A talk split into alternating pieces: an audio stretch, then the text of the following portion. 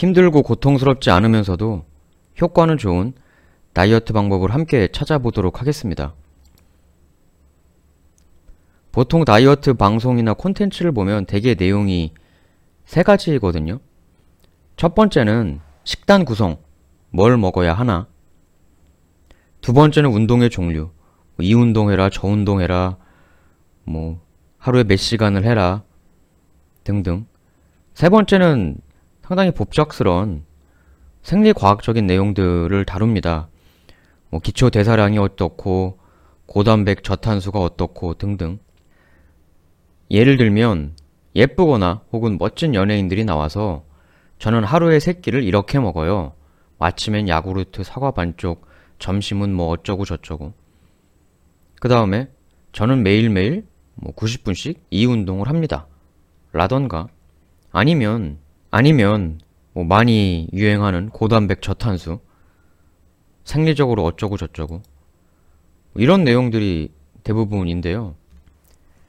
사실 이런 얘기들이 뭐 틀렸다는 얘기는 아닌데 문제는 이렇게 다이어트에 성공하고 있는 그 멋진 연예인들이 뭘 먹는지 얼마나 열심히 운동을 하는지 혹은 생리과학적으로 어떻게 해야지만 살이 안 찌는지 이런 개념에 대한 이야기들을 백날 들어도 어, 살이 전혀 빠지질 않는다는 것에 있죠.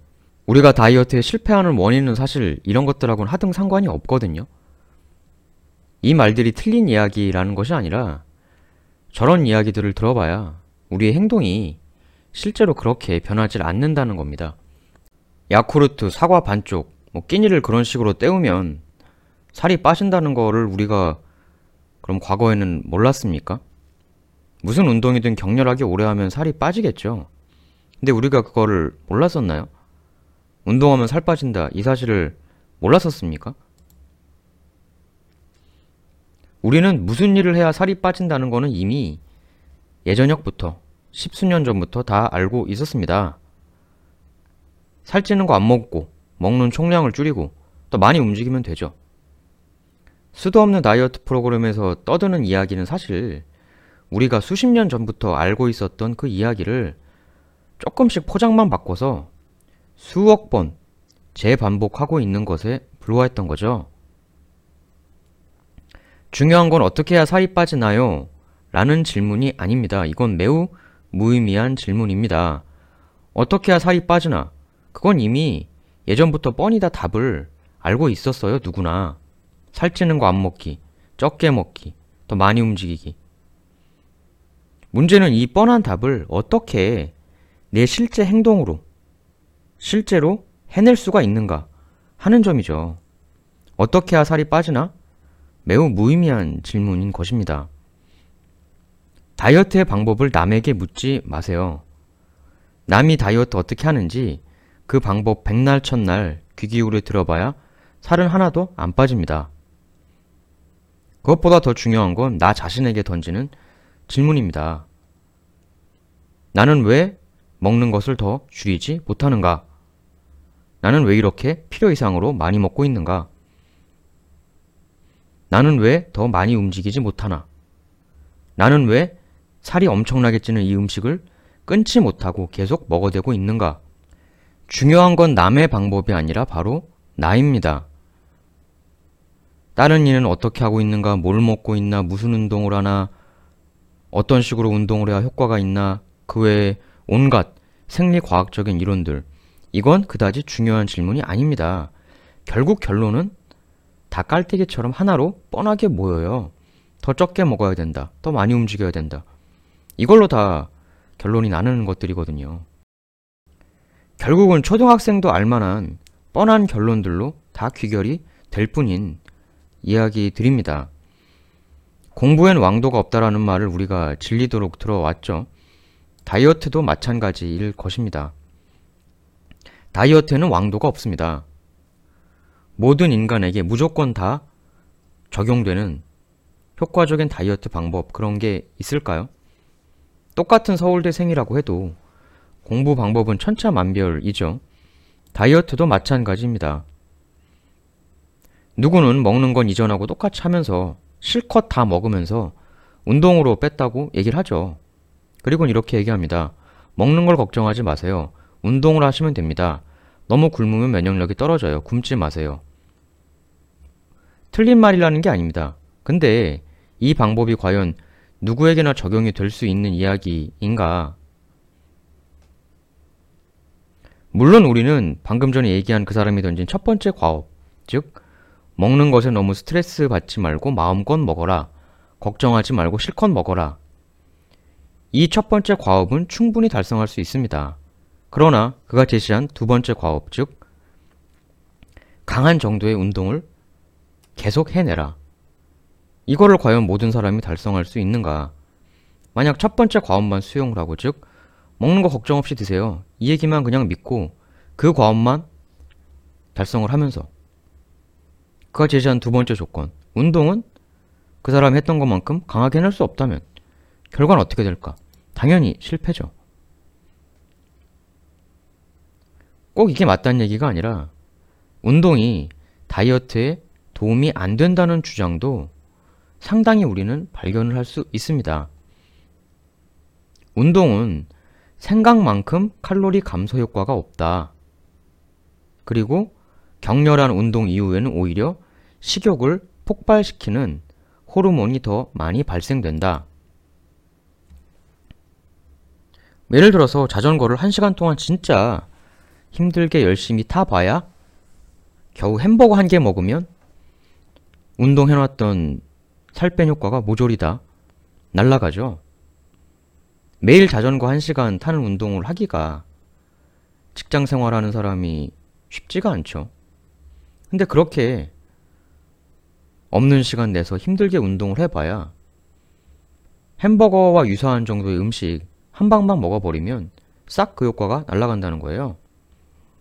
운동해봐야 생각만큼 칼로리 소모가 안 되는데 힘든 만큼 칼로리 소모가 안 된다는 거죠. 근데 음식을 먹고자 하는 식욕 호르몬만, 식욕 본능만 그 운동이 폭증을 시킨다면